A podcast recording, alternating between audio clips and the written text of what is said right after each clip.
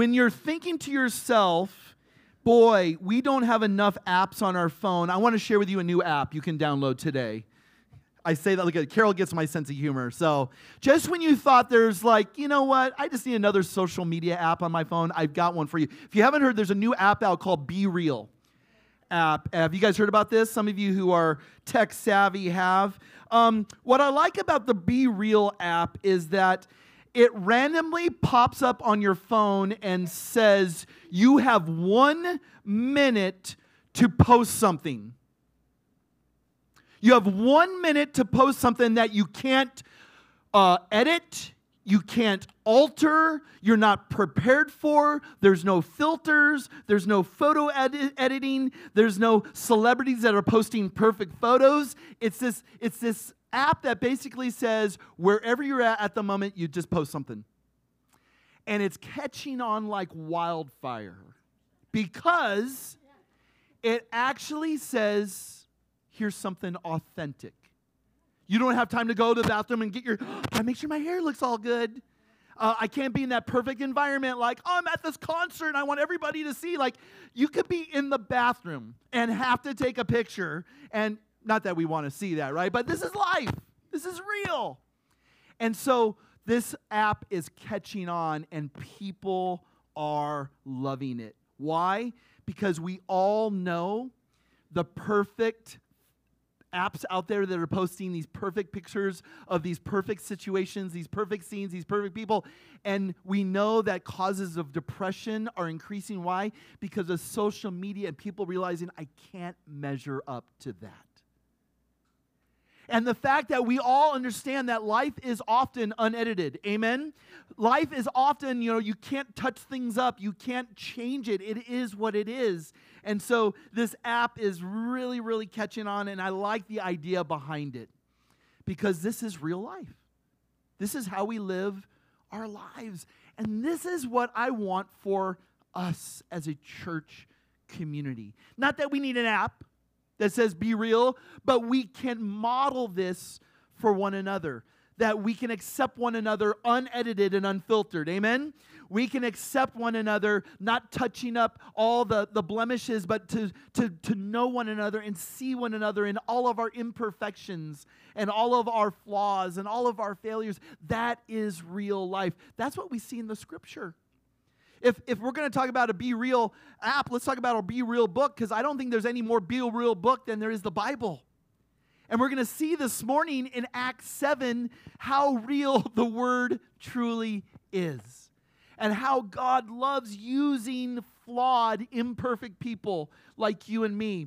Don't let the, the social media apps out there hijack what's really going on, and that is people genuinely living as best as they can, struggles and all, with one another, because that is what makes true community. So turn to Acts chapter 7. We get to see this, this amazing sermon by this, this guy named Stephen, and uh, it is the longest sermon in the book of Acts. And what I love about it is uh, it comes as a response to a question. If you look at Acts chapter 6, verse 1, the high priest says, Are these things so? This is the high priest that condemned Jesus to death.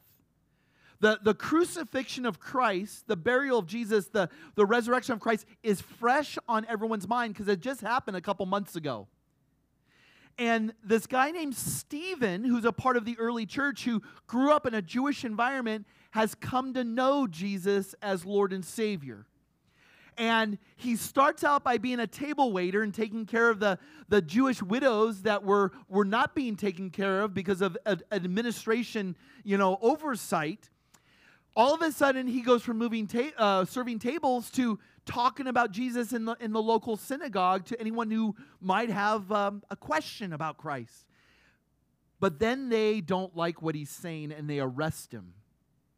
And he says, you know, he's talking about, you know, Jesus and they think he's he's blaspheming Moses and the law and the temple. And now he's arrested and he's standing before this supreme court of Israel. And the high priest comes right out and says, Are these things so? Let me prepare you for about what we're what we're about to do. Because what Stephen does in 53 verses is gives us a stunning understanding of the Old Testament. Two thirds of your Bible is called the Old Testament. One third is called the New Testament. I prefer to call it the older and the newer Testament. It's all a message of God's story. And Luke loves these type of uh, narratives because if you look at Luke 24, write it down.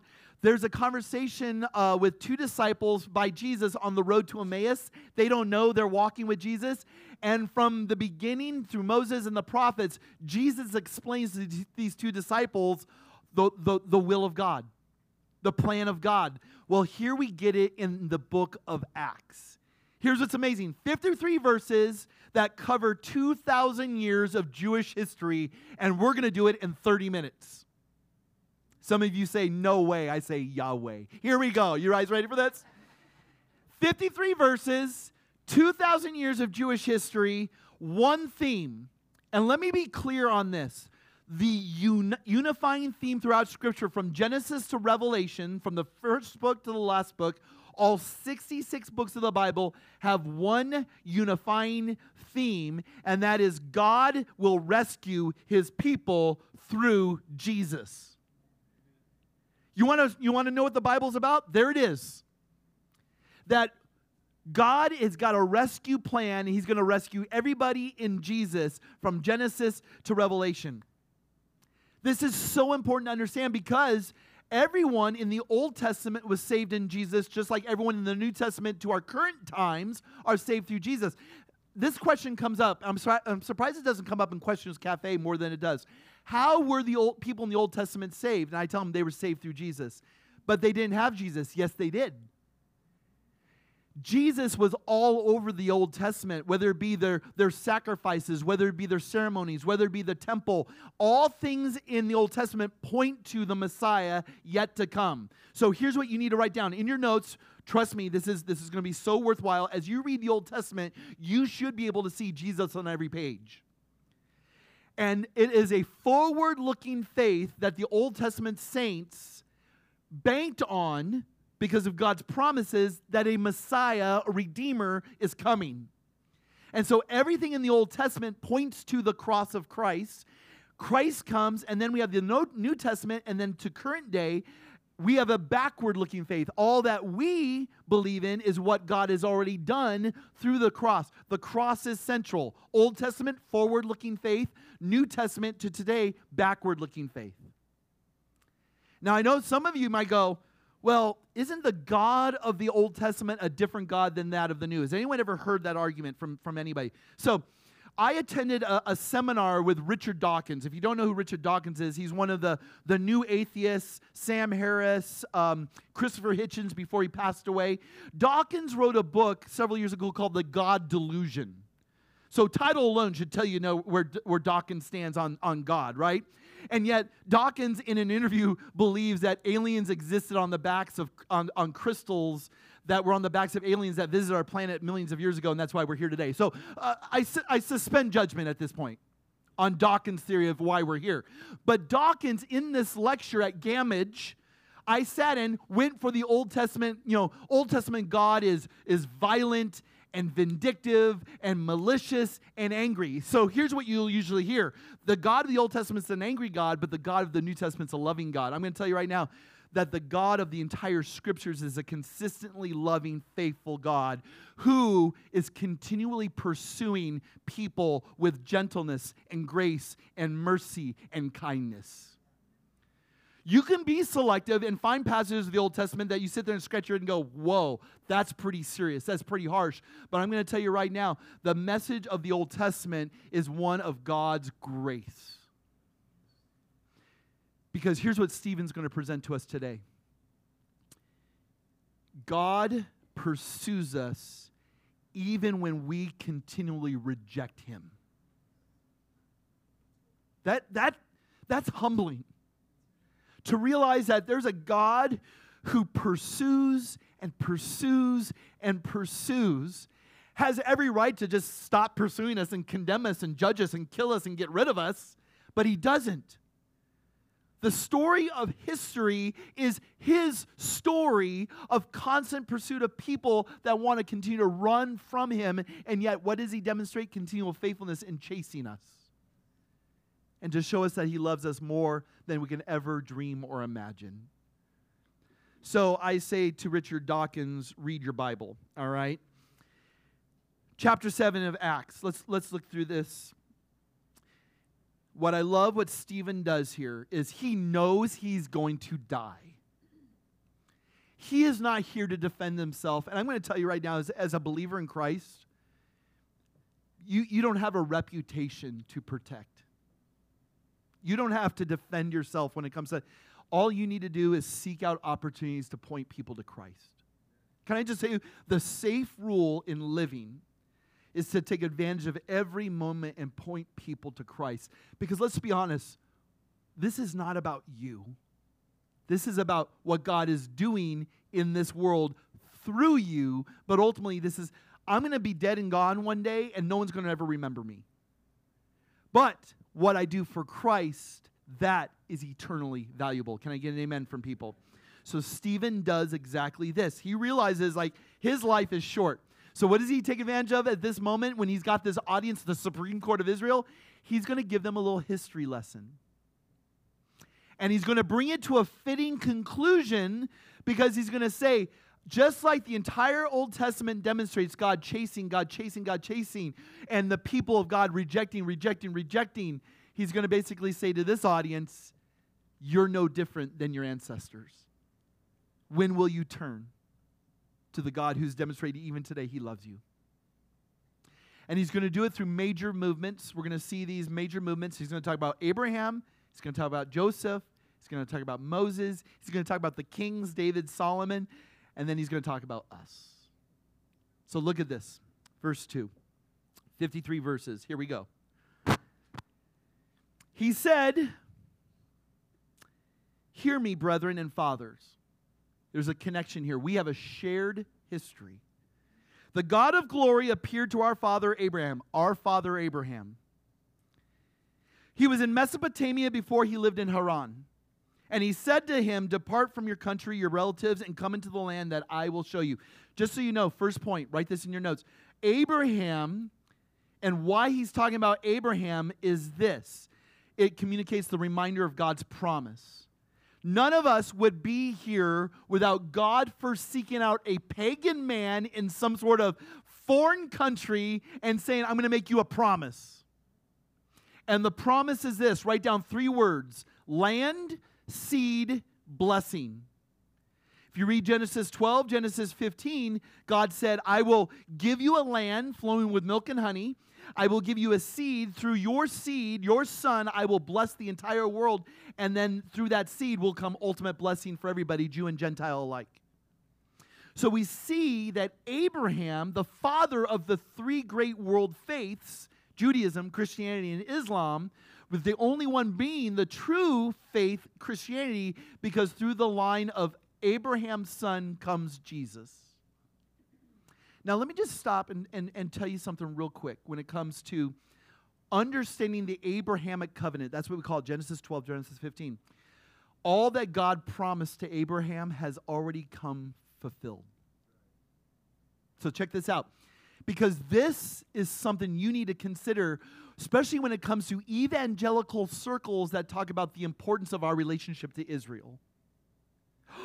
Got to protect Israel. Got to protect the Temple Mount. Got to get the Temple Mount back from the from the Muslims because this has to do with end time stuff. I'm going to tell you right now. There's no Temple Mount to, to protect. The temple's already come. His name is Jesus. All people who want to meet God meet him through Jesus, not through some building in the Middle East. Can I get an amen from somebody? Yeah. Um, here's the thing the land promised to Abraham, God gave Abraham all the land he had promised him. Joshua 24 says this all the land promised to Abraham, God gave them, but they lost the land. Why? Because of disobedience. There's no promise yet to be fulfilled. And even Abraham in Hebrews says this the writer of Hebrews says, Abraham saw a country, better country yet to come. What you need to understand is that what God promises you may not come to fulfillment on this side of eternity, but if you keep your eyes focused on Christ, all the promises are yes and amen in Him. So the land promise to Abraham already came fulfilled. The seed promise, God blessed Abraham with a son. That's come fulfilled. And then the blessing that has come through the line of Abraham, Jesus, is now standing as a blessing for all that would come to him in faith, Jew and Gentile alike. Can I get an amen from all people? So here we go. So he departed from the land of Chaldeans, settled in Haran. From there, his father died. God removed him in this country which you are now living. He gave him no inheritance in it, not even a foot of ground. So he says, Abraham, I'm going to promise you land, but he never gets a single square inch of property. And yet, even when he had no child, he promised that he would give it to him as a possession and to his offspring after him. But God spoke to this effect that his offspring would be aliens in foreign land and that they would be enslaved and mistreated for 400 years. You know what that's called? That's called the Exodus, right? That's Israel under the bondage of Egypt. And so God is saying this to Abraham, and it comes fulfilled. And whatever nation to which they shall be bondage, I myself will be their judge. And God, after that, will come out and serve me in this place. And he gave him the covenant of circumcision. So this was the, the demarcation of the people of God. You're going to circumcise all your male people. Imagine going into the camp and announcing this news to all the guys.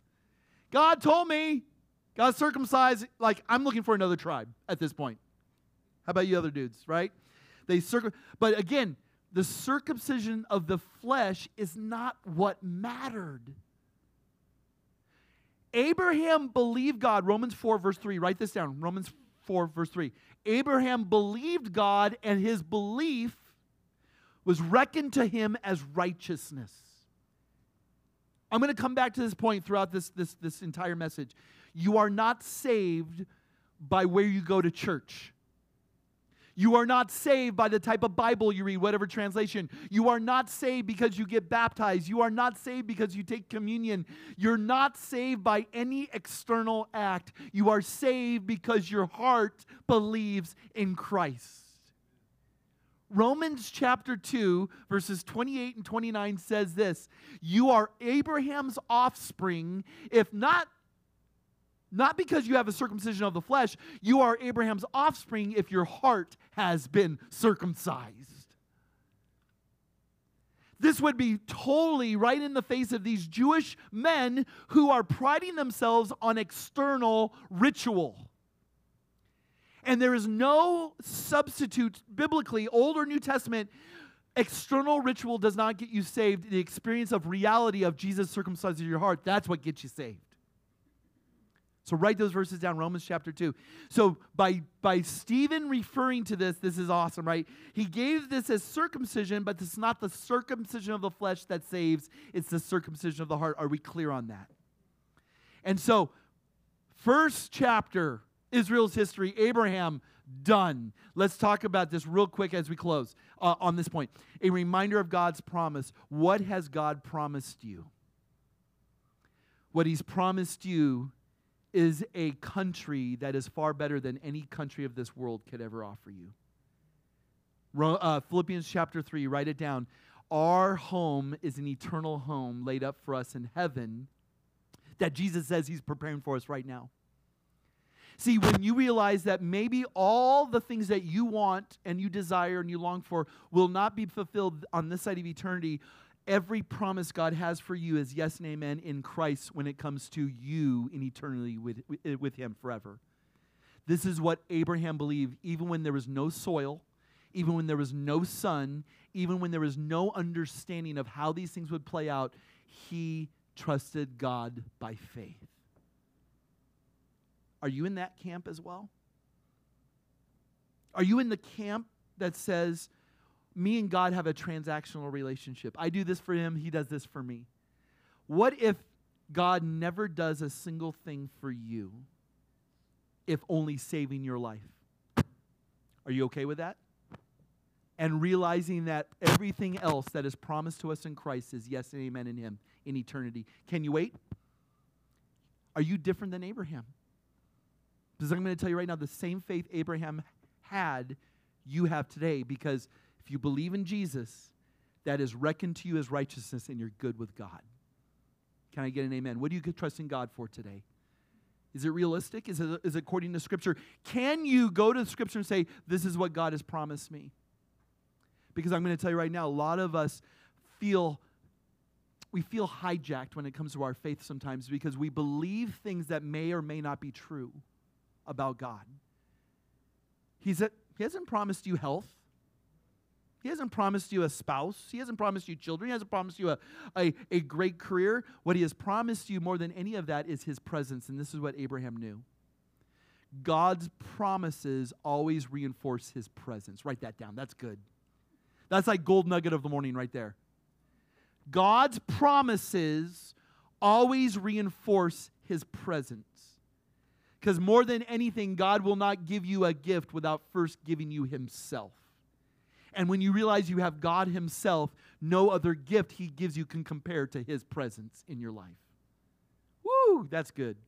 I could preach for an hour on that. We're not going to. Point number two he shifts now to Joseph, who is a reminder of God's providence. You guys remember the, the account of Joseph. So, Joseph, who came from the, the lineage of uh, Abraham's offspring, Isaac, was this. He had he had brothers. Remember the, the, the, and the father let me just say there was some favoritism in the home. He made his son a special robe. We all saw andrew lloyd webber's uh, the technicolor dreamcoat right? You know this is all about joseph and his siblings. And the siblings were jealous of the brother because the brother was the youngest but the brother was the one having all these dreams. That you'll bow down to me one day and the older brothers were like yeah likely that's going to happen. So what did they do to the brother? Anyone remember?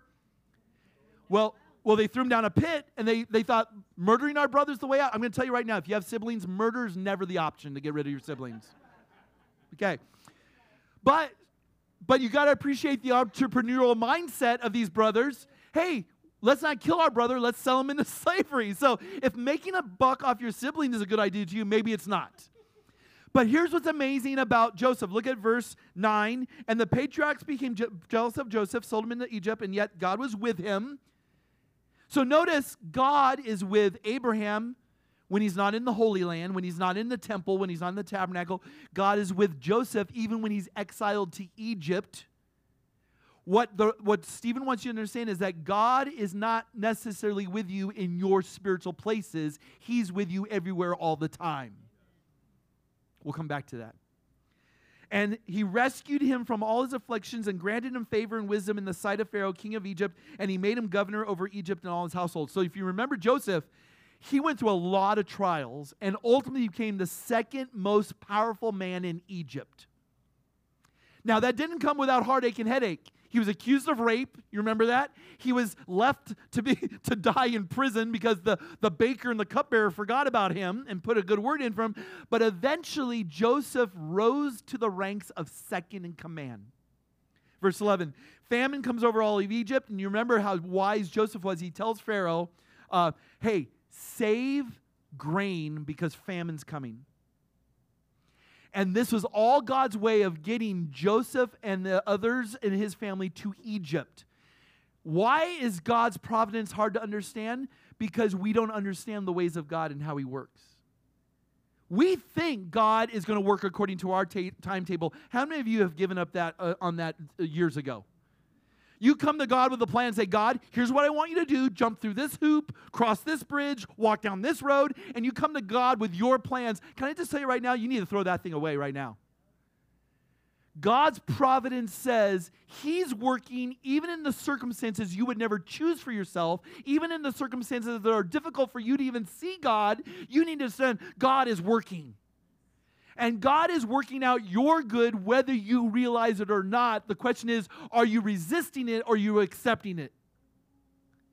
So here's the thing Joseph submits himself because sometimes he can't do anything but submit himself, being sold into slavery, but he chooses to honor God. Let me just tell you right now if you choose to honor God, no matter what situation you're in, you can trust God's going to direct your steps. You're going to trust that God's going to protect your heart. You better believe that God is going to engage your mind in your. If you're not going to honor God, there's no reason He's going to honor you. Joseph chooses to honor God in his life, and all of a sudden, through trials and tri- uh, tribulations, this man rises to the ranks and ultimately saves his family that meant to do him wrong. And one of the most beautiful scenes in all the Old Testament, right? Genesis chapter 50, he sends his family to go get their dad and come back, and he's going to provide them grain and a new place to live. And at the table, he reveals to his brothers who he is. And I'm crying like a baby, you're crying like a baby, and he forgives his brothers and says, What you meant for evil, God intended for good. That's called providence, ladies and gentlemen. I'm going to tell you right now the, the lessons that Joseph has learned are no different than the lessons we're learning today. That we tend to write off difficulties and we tend to write off trials and we tend to write off all these circumstances that are not working out the way we wanted to work out. Here's what I'm going to tell you no matter what season of life you may be in, honor God, trust Him. And you're going to find out one day that God is the greatest behind the scenes actor ever working out whatever is going on for your ultimate good because He's got a destiny for you that's better than your destiny for yourself. But here's the thing Joseph initially was rejected by his family. And then he was accepted by his family. Stephen wants you to know that the same thing happened to Jesus. There's rejection of the Messiah, but there's ultimately today acceptance of him. Stop rejecting and accept because one day it will be too late. So he says, so there's this lesson from, from Joseph. Now there's this lesson from Moses, number three. Now he spends the most time on Moses. Why? Because maybe like that's his favorite? No, because he's accused of dishonoring Moses in his in his temple uh, synagogue dialogues. So he feels like he needs to spend a lot of time on Moses. We're not going to spend a lot of time on Moses, but he covers three stages of of Moses' life. What do we know about Moses? It's a reminder of God's patience. Now, this is like a choose your own adventure uh, story. You can also write down in the blank not just patience, but write down God's protection. I kind of went back and forth like, hmm, which one would Missy O'Day want today, protection or patience? I'm going, why choose?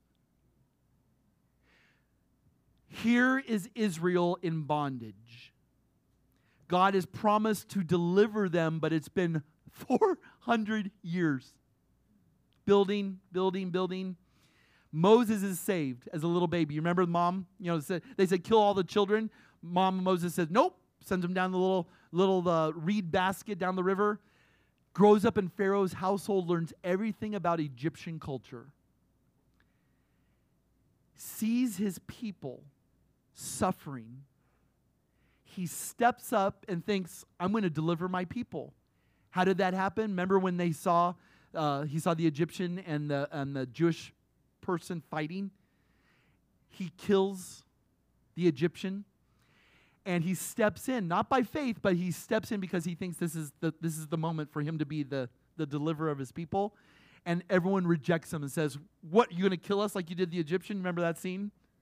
Imagine being rejected by your own people. You feel like i'm to be the deliverer and you're rejected by them. What does he do at that moment? He runs away. So for 40 years he's in egypt. 40 more years he's in this place called midian. He marries has kids lives on 80 years, he's a failure. Matter of fact, write that down by Moses' name, failure. Anyone feeling like a failure? Moses felt like a failure. 80, two thirds of his life he failed. So I'm going to tell you right now, if there's anyone over the age of 80 who doesn't feel like they can be used, I'm going to tell you right now, perhaps you're entering into the best season of your life. Some of you are like, uh, but I'm only 30. Well, you got a lot of time then. Seize today. So Moses, 0 to 40, Egypt. 40 to 80, Midian, God calls him in Midian by means of a burning bush and says, Now you're going to deliver my people. Though they rejected you once, they're going to accept you this time. And he says, Who am I going to tell him sent me? You tell him I am sent, me, sent you. And we all know, we all saw Prince of Egypt. We've all seen Charlton Heston, right? Whoever, whatever depiction of Moses you've seen, he delivers his people but for 40 years they're now in the wilderness now as an 80 90 100 year old you don't want to deal with griping people but that's all, that's all they're doing is griping And in a sense, they reject him again. So much so, they don't just reject Moses, they reject God because he goes up on Mount Sinai to meet with God. He comes down, and what have they done? They've built a golden calf that they're now worshiping. So, God wants you to know that even though people might reject you, sometimes they're just ultimately rejecting God. But does God strike them dead and end the story right there? No. Here's the story of Moses that they are a people. Look at verse 39. See, see how fast we skipped so many verses? I'm summarizing this for you. Your fathers were unwilling to be obedient to him, but repudiated him, and their hearts turned back to Egypt. You know what they said? We would re- rather be back enslaved in Egypt than be freed in the wilderness with God. Wrap your minds around that, ladies and gentlemen rejection of God's deliverer, rejection of God himself, but yet God continues to show himself faithful. Number four, the kings. David and Solomon. Look at verse 46. And you guys can go back and read this. This is this again, 2000 years of Jewish history in 53 verses. Look at verse 46. David found favor in God's sight and asked that he might find a dwelling place for the God of Jacob. So here's a reminder of God's presence. David initiated, God, I want to build a temple for you. God said, You're not going to initiate the temple work. I'll initiate it, and it's not going to be with you, it's going to be with your son. Can I just tell you right now, God is a God that initiates with us all the time. God is a God who's, who makes the first step. He, he makes the first step in you being saved. You didn't love God first, He first loved you. Can I get an amen from somebody? First John says this we don't love God because we've decided to love him. We decided to love God because he first decided to love us. And God says, You're not going to initiate a temple for me. Matter of fact, I'm not going to be a God who's going to dwell in a temple made with your hands. I can dwell anywhere, as He's already demonstrated. He's, he's dwelling in Mesopotamia, He's dwelling in Egypt. He's, but then Solomon comes along, verse 47 And Solomon, who built a house for him, however, he says, The Most High does not dwell in houses made by human hands, as the prophet says. And then he quotes Isaiah 66. Look what it says Heaven is my throne, earth is my footstool. What kind of house will you build for me? Was it not my hand which made all of these things? Meaning, you're going to create a place for me to live when I created just the, the building materials themselves. Like, how dare you? But notice, if you look at Isaiah 66, Stephen leaves the last part of verse 2 out. Because Isaiah 66, verse 2, the second part that you don't have here that you can look at later in Isaiah says this But it is the humble and contrite that I will have relationship with. Ladies and gentlemen, the reason Stephen says these things about Abraham, about Joseph, about Moses, even about the kings, has to do with the presence of God, that He is with us all the time. No matter where you may be, he is with you all the time. So many people think God is at Sozo Coffee Sunday mornings between 9 and 12. But what you need to remember is probably the fact that God wants to get your attention of his presence outside of this context on Sunday morning. That God is a God who says to you, I'm with you in your work, and I'm with you in your home, and I'm with you at the gym, and I'm with you at the movies, and I'm with you no matter where you go. And when we leave with a, const- a constant awareness of God's presence, it does something for us. It motivates us to go, I'm going to honor God in this relationship. I'm going to honor God in this place of work. I'm going to honor God in my hobbies and in my luxuries and on my vacation and whatever I put my hands to. Because don't you dare relegate God to some sort of location. He is not a location God, He is a pilgrim God, unleashed everywhere, everywhere, all the time. And so Solomon himself says you cannot contain God. And yet, why is this important? Why is Stephen's message on Old Testament history important? Because he's been attacked for de- demeaning Moses and he's been attacked for desecrating the temple. Here's what these men need to understand that are the Supreme Court of Israel. The law was never meant for you to follow. Your hearts have to be changed through Jesus. The temple was not meant to be idolized because God does not dwell in temples made of hands. You know where God dwells now? He dwells in the hearts of everybody who believes in Jesus. Your heart, your life is now the temple of God. Which brings us to this, you and me. Notice how Stephen concludes his sermon. Check this out. Verse 51. You men who are stiff necked and uncircumcised. Now stop right there. Obviously, he didn't read the Dale Carnegie bestseller, How to Win Friends and Influence People. But he uses these words deliberately because these are the words God uses for his own people throughout the Old Testament.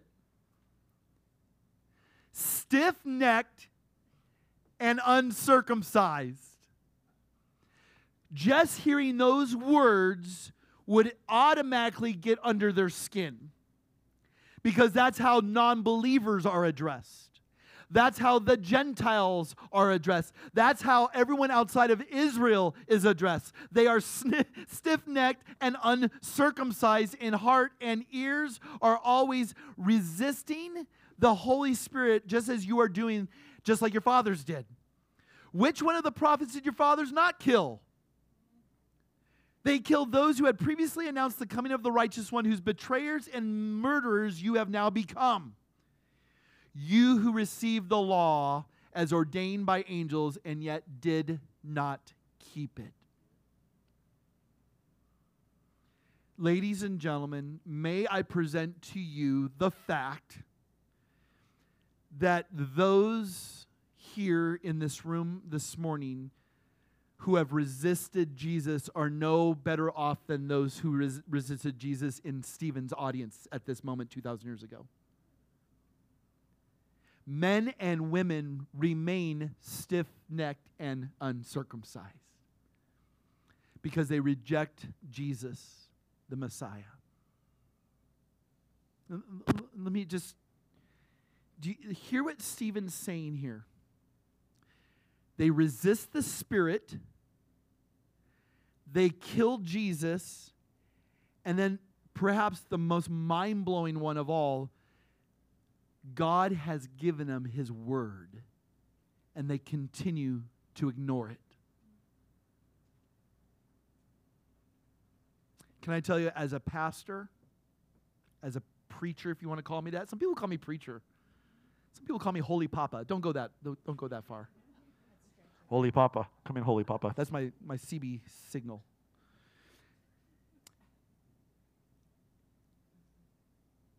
You are lost without Christ, but can be found in Him. The, the moment you resist God, you seek some other God. Matter of fact, the great George Orwell, my daughter's reading Animal Farm. How many of you were met, you were forced to read Animal Farm growing up?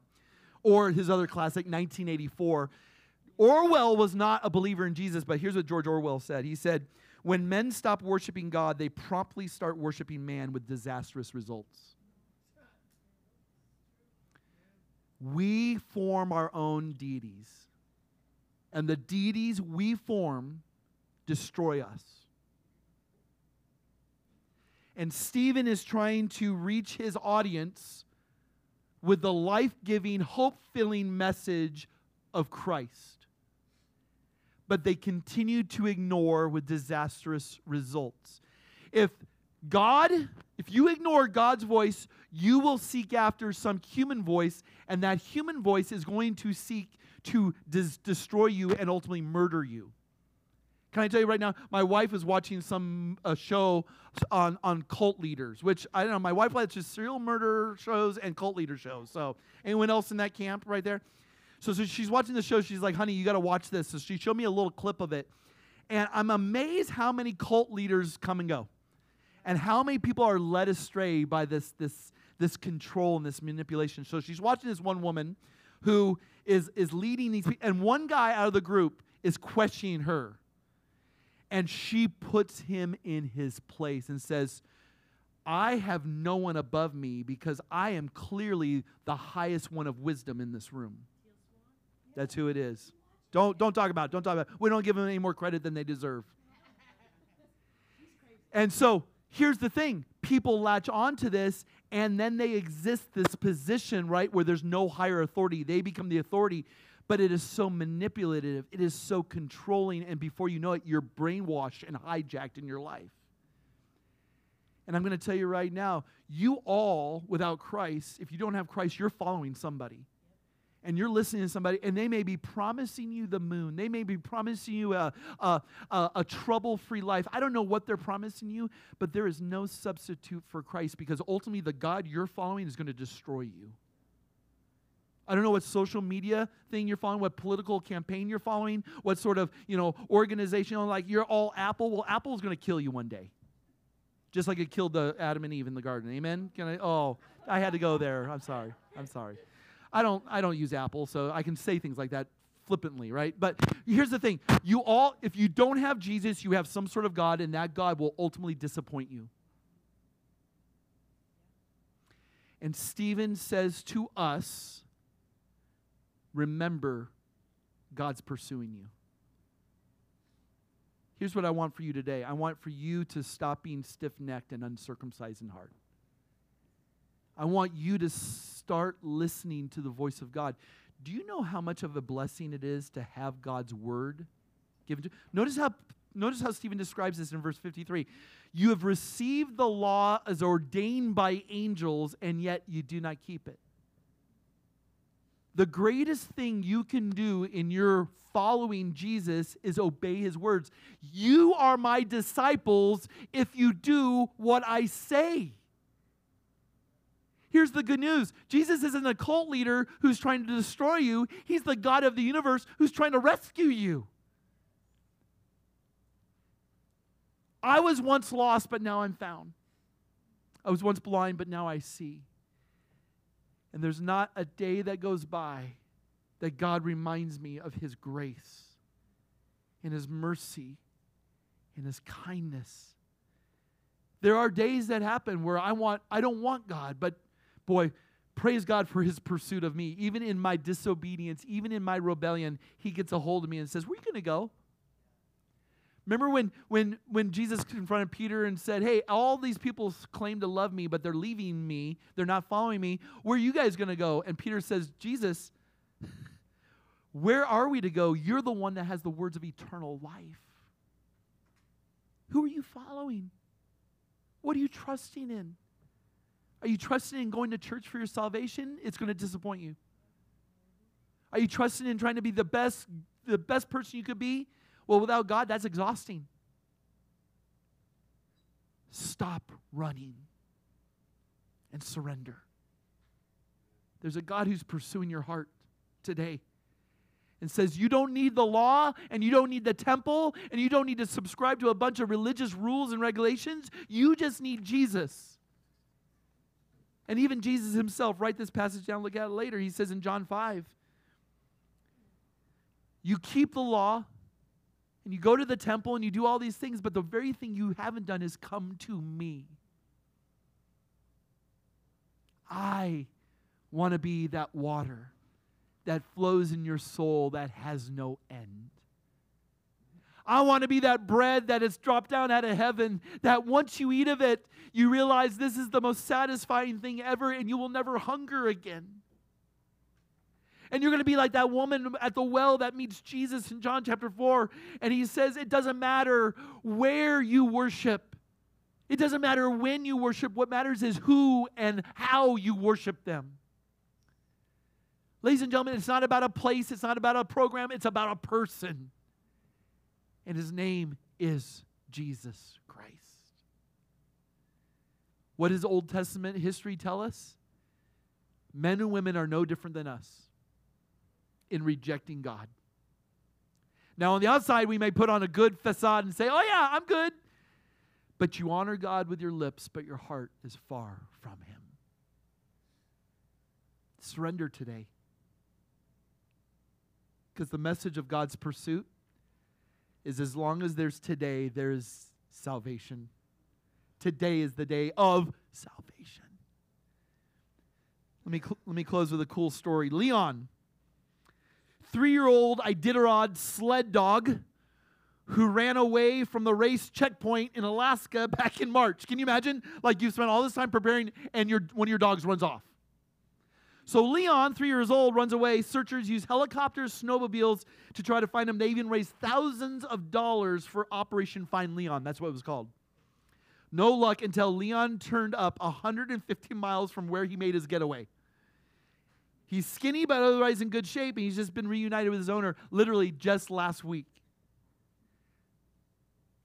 We can't, we don't know why Leon ran away, but he was found.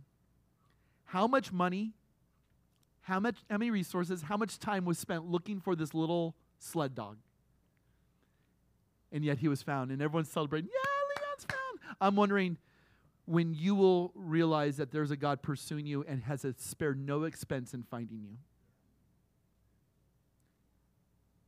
he sends his only son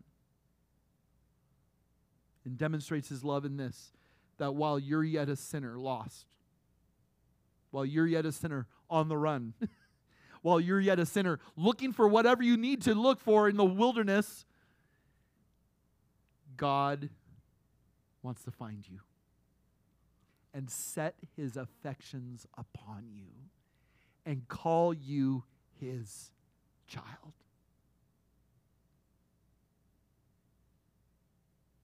Where are you today? Do you know this Jesus? Have you allowed God to, to find you, to rescue you, to redeem you? I pray so. Because you either accept the truth or you reject the truth. And as you're going to see next week, these guys violently reject the truth. And it is one of the most horrifying, yet one of the most beautiful scenes you will find in Scripture of a man who dies for the glory of God. But today's the day of salvation. Surrender and know Jesus, who is the life.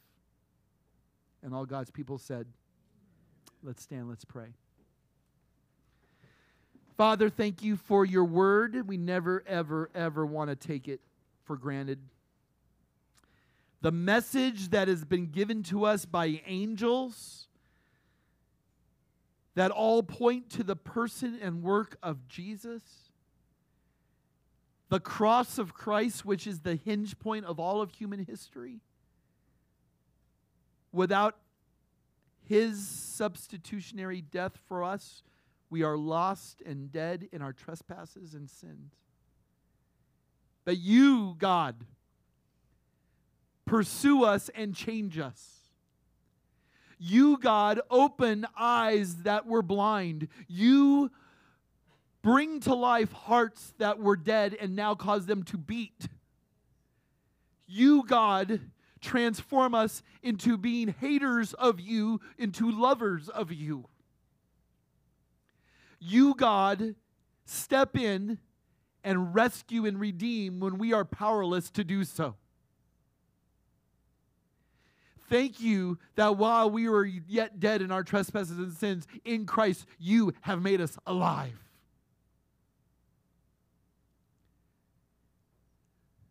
Thank you, God, that you are a God who is consistent in seeking out and finding and pursuing your people. And while there is today, there's that opportunity to know you. Forgive us for chasing little, stupid, insignificant gods. Forgive us for chasing our own wills and our own desires and our own longings. Forgive us for trying to live life apart from you. Bring us to the end of ourselves so that we can see the majesty of Christ Himself. Lord, your faithfulness will never come to an end. Your grace will never cease to be present. And your love is a constant that will go on for eternity. Help us to live in those things because we live in you. Thank you for all the riches and blessings we have in Christ. And it's in His name that we pray these things.